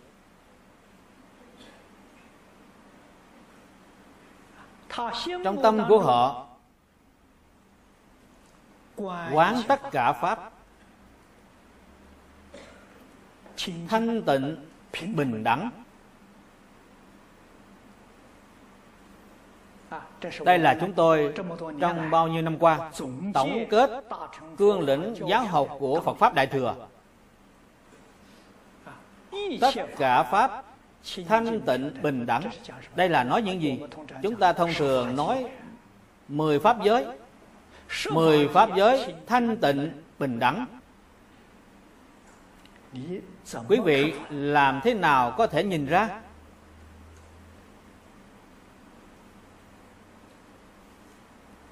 Chúng ta có thể trong cuộc sống hàng ngày, từ việc nhỏ mà quan sát.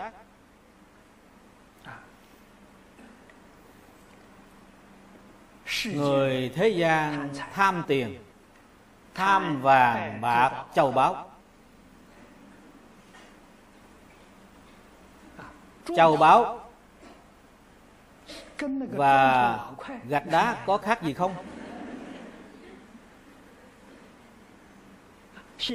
Các nhà khoa học hiện nay cũng biết được điều này. Thật tại mà nói là hoàn toàn giống nhau. Chỉ là Hiện tại điều nói nguyên tử, điện tử, lạp tử, châu báu, kim cương và các đất, quý vị đem nó phân tích đến sau cùng, phân tích đến nguyên tử, điện tử, lạp tử hoàn toàn giống nhau, chỉ là phương thức sắp đặt khác nhau. Chúng ta thường gọi là phương trình sắp đặt khác nhau. Ngoại trừ cái này ra, thể đều là giống nhau, không có khác biệt chút nào. Chúng ta từ chỗ này mà xem, xem nó thanh tịnh, bình đẳng, thì quý vị sẽ không bị những giả tướng của thế gian lừa gạt. Quý vị nghĩ rằng đây là những thứ châu báu quý giá nhất, nhưng trong mắt của tôi nhìn không khác gì với gạch đá mà thôi. Tôi nhìn là chân tướng sự thật, tôi không bao giờ bị nó lừa gạt. Được hay mất hoàn toàn là giả. Vào năm một nghìn chín trăm bảy mươi bảy, tôi lần đầu tiên đến Hồng Kông giảng kinh. Chuyện này đã có hai mươi mấy năm, cũng gần ba mươi năm về trước. Lúc đó có một vị cư sĩ, ông muốn tặng cho tôi một cái đồng hồ đeo tay. Tôi bình thường không có đồng hồ thì không có thời gian. Đúng, không có thời gian. Không biết ngày tháng năm, cũng không biết ngày thứ mấy. Rất tốt, kể cả mấy giờ cũng không biết. Bởi vì hiện nay mọi người đều đeo đồng hồ rất thuận tiện. Muốn hỏi thì giờ, bây giờ là mấy giờ, giờ rồi, thì họ sẽ nói cho tôi biết, không có bận tâm chút nào. Ông ta muốn tặng cho tôi một cái đồng hồ. Đương nhiên tôi không thể không tiếp nhận. Không tiếp nhận thì không được. Đó là lòng tốt của người ta. Ông muốn tôi cùng đi để cho tôi chọn một cái. Trước tiên ông đến ngân hàng rút tiền. Sau khi rút tiền xong, ông đi xuống tầng thấp nhất trong ngân hàng, là nơi cất giữ tủ bảo hiểm. Ông dẫn tôi xem châu báu của ông. Ông ta có hai hộp châu báu. Hai hộp châu báu này cất ở trong tủ bảo hiểm. Ông mở hộp cho tôi xem. Ông muốn khoe khoang, khoe khoang trước mặt tôi ông ta có nhiều châu báu như vậy. Sau khi tôi xem rồi thì tôi hỏi ông. Tôi nói ông chỉ có tí ti này thôi, tí tay này, tí ti này thôi à? Thì ông ta rất kinh ngạc. Ông ta trả lời, sư pháp sư, không lẽ pháp sư có rất nhiều? Tôi nói tôi có quá nhiều, quá nhiều đếm không hết. Ông ta hỏi để ở đâu? Tôi nói ông nghĩ xem, số châu báu này của ông không dám để trong nhà, để trong nhà thì sợ người ta ăn trộm, sợ người ta ăn cướp, lại không dám đeo trên tay, để trên tay thì sợ người ta chặt đứt tay. Cho nên chỉ có một cách, mua tủ bảo hiểm, để trong này, thỉnh thoảng lấy ra nhìn xem rờ mó, cho là của mình. Như vậy thì là, như vậy thì tôi có quá nhiều, hết thảy các tiệm châu báu. Tôi đi đến đó, tôi bảo họ đem ra, cho tôi nhìn xem rờ mó, rồi cất lại, toàn là của tôi cả. Ở thế gian này, sao lại có người đáng thương như vậy? Có người mê hoặc điên đảo như vậy? Quả thật là ngu si. Ông ta có thể đem số châu báu đó bán đi để làm công đức, để làm việc tốt. Đó mới là thật sự là đồ của mình. Những thứ đó sống không mang đến, chết không mang đi. Chẳng qua là cho quý vị nhìn xem mà thôi. Có cái gì hay đâu mà xem. Xem lâu rồi cũng không có hiếm lạ chút nào.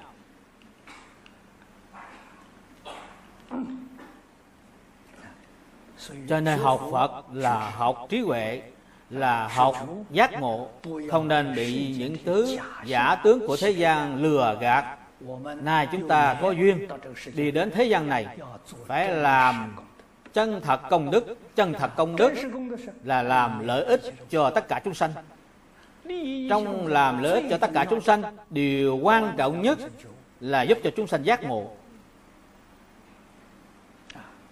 giúp cho tất cả chúng sanh giác Giúp, giúp cho tất cả chúng sanh giác ngộ. Chỉ có một phương pháp duy nhất là mỗi ngày giảng dạy, mỗi ngày giảng giải tường tận như suốt đời của Thích Ca Mâu Ni Phật chuyên làm công việc này.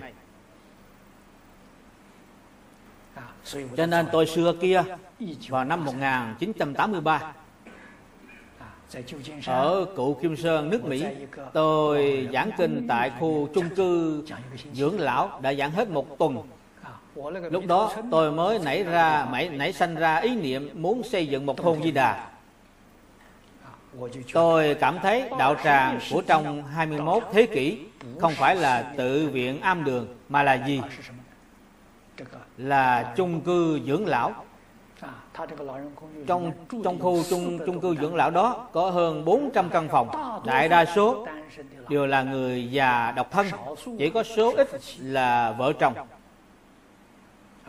Những người già sống trong đó, cuộc sống vật chất của họ thì không thành vấn đề, đều do nhà nước chăm lo chu đáo. Nhưng về mặt của nhưng về mặt của cuộc sống tinh thần thì trống rỗng. Cho nên tôi đến nơi, nơi đó giảng kinh, họ rất là vui mừng. Họ không cần làm việc, có thì giờ đều đến nghe giảng kinh. Cho nên tôi cảm thấy đạo tràng của trong hai mươi mốt thế kỷ phải nên là đạo tràng như vậy. Sau khi về hưu thì phát tâm học Phật. Những người còn trẻ không có thì giờ học Phật,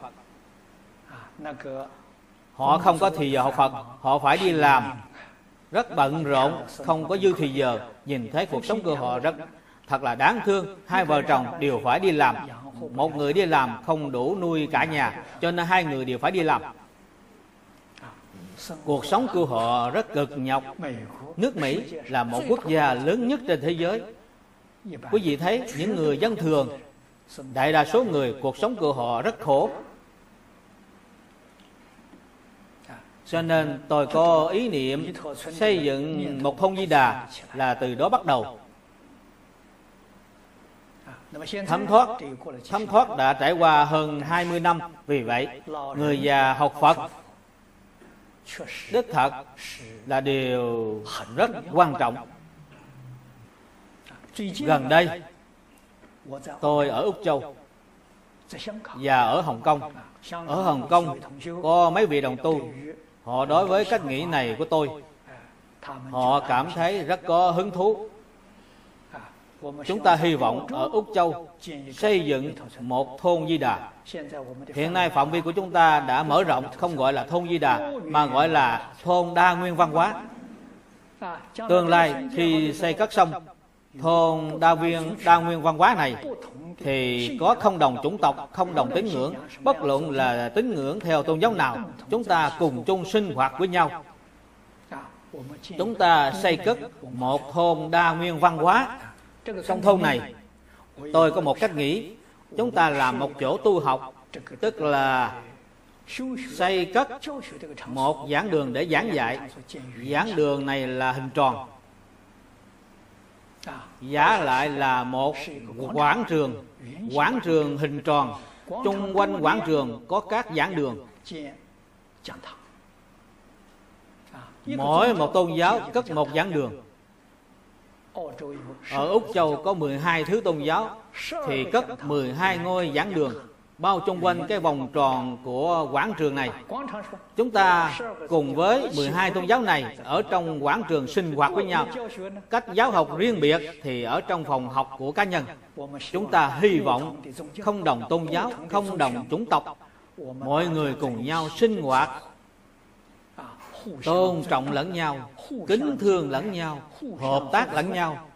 Hãy xem thế giới có thể đại đồng hay không, có thể hòa bình hay không. Cho nên chúng ta xây dựng một thôn đa nguyên văn hóa, hoặc là cộng thêm hai chữ hòa bình, tức thôn đa nguyên hòa bình văn hóa, để cho mọi người nhìn thấy thế giới hòa bình là ở chỗ này của chúng ta. Điều này rất là có ý nghĩa.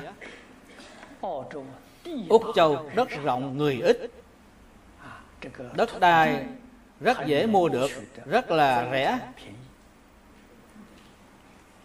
Không như ở Tăng Gia Ba này, tất đất tất vàng.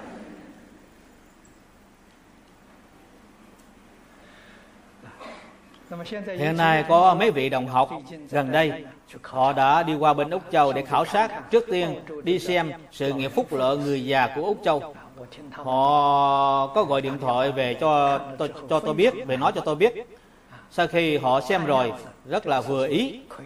Tôi thấy thực hiện việc này có thể thực hiện thành công. Thực hiện được thành công thì trên thế giới gọi là sáng, sáng kiến.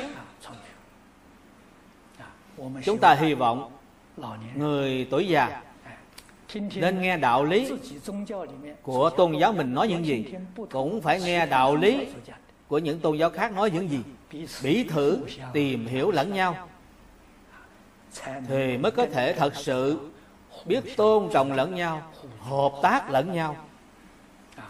Tôi hy vọng người già được hưởng phúc, được hưởng phước cũng là một nguyện vọng của tôi trong đời này. Đời người trong giai đoạn hạnh phúc, hạnh phúc nhất là lúc tuổi già.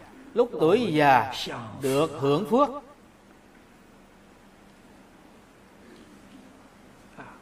Cổ nhân Trung Quốc thường dạy cho người đời sau: tuổi trẻ hoài bão, tuổi già an nhàn. Phải thực hiện như thế nào? Ngày nay chúng ta thường nghĩ đến, phải đem việc này thực hiện cho được. Chúng ta phải làm tấm gương tốt. Hy vọng toàn thế giới, sự nghiệp phúc lợi của người già hiện nay đều được phổ biến, coi trọng, để cho họ đến tham quan cách làm của chúng ta như thế nào. Cách nghĩ của tôi là đem dưỡng lão và trường học, tất trường đại học người già và đa nguyên văn hóa, ba thứ này dung hợp thành một. Cho nên cuộc sống ở trong này không bao giờ buồn vắng, mà là rất náo nhiệt. Các tôn giáo đều có những ngày lễ khác nhau, thường hay khánh chúc, thường hay tổ chức hoạt động với nhau, rất là có ý nghĩa. Mọi người đều hợp tác với nhau. Như nay, trong kinh nói, ba thứ nhẫn này đối với chúng ta rất là quan trọng. Âm hưởng nhẫn, nhu thuận nhẫn. Quan trọng nhất là vô sanh pháp nhẫn. Tâm của chúng ta mới thật sự là chân thành, thanh tịnh, bình đẳng, chánh giác từ bi, đối xử với tất cả chúng sanh. Thì vấn đề này mới thật sự được giải quyết. Đoạn kinh văn này chúng tôi xin giảng đến đây. Xin mời xem đoạn kinh văn dưới đây. Phật cáo A Nan: như thị Phật sát, hoa quả thụ mộc, giữ chư chúng sanh, nhi tác Phật sự. Hoa quả thụ mộc tức cây cối hoa quả, đều là biểu pháp, có lý có sự. Trong phần trước tôi đã trình bày với quý vị rồi. Cái gì gọi là Phật sự? Hiện nay chúng ta thường nhìn thấy trong tự viện làm Phật sự. Làm Phật sự gì? Họ cầu siêu cho người chết mà gọi là làm Phật sự. Đây là họ hoàn toàn đã hiểu sai. Quý vị nên biết Phật là trí huệ, là giác ngộ, là giúp cho tất cả chúng sanh mở mang trí huệ, là giúp cho tất cả chúng sanh giác ngộ, thì gọi là làm Phật sự. Cho nên năm xưa Thích Ca Mâu Ni Phật còn tại thế, tự mình dùng thân giáo. Ngài dùng hình dáng của mình vì tất cả chúng sanh làm thị hiện, khiến cho tất cả chúng sanh sau khi tiếp xúc liền được giác ngộ. Đây là làm Phật sự. Ngoài ra, mỗi ngày còn phải giảng kinh thuyết pháp, cũng là vì nhĩ căn của chúng sanh trong ta bà thế giới lanh lợi nhất. Trong kinh Lăng Nghiêm có nói, giáo thể cõi này thanh tịnh tại nghe âm.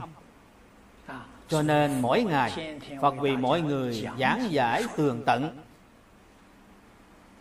Bất cứ hạng người nào cũng có thể ở trước mặt Phật nêu ra câu hỏi. Bất luận là câu hỏi gì, Phật đều giải đáp cho quý vị. Ngài có vô ngại biện tài. Ngài giúp cho tất cả chúng sanh giác ngộ, giúp cho tất cả chúng sanh mở mang trí huệ, thì gọi là làm Phật sự. Chúng ta nhất định phải lý giải chính xác điều này, không thể hiểu sai. Kế tiếp đoạn kinh văn là Công Quy Di Đà, tức là công đức sau cùng này đều quy về A Di Đà Phật. Thử giai vô lượng thọ Phật. Vô lượng thọ Phật chính là A Di Đà Phật. Uy thần lực cố, bổ nguyện lực cố, mãn túc nguyện cố, minh liễu kiên cố, cứu cánh nguyện cố. Chúng ta phải học theo đoạn kinh văn này.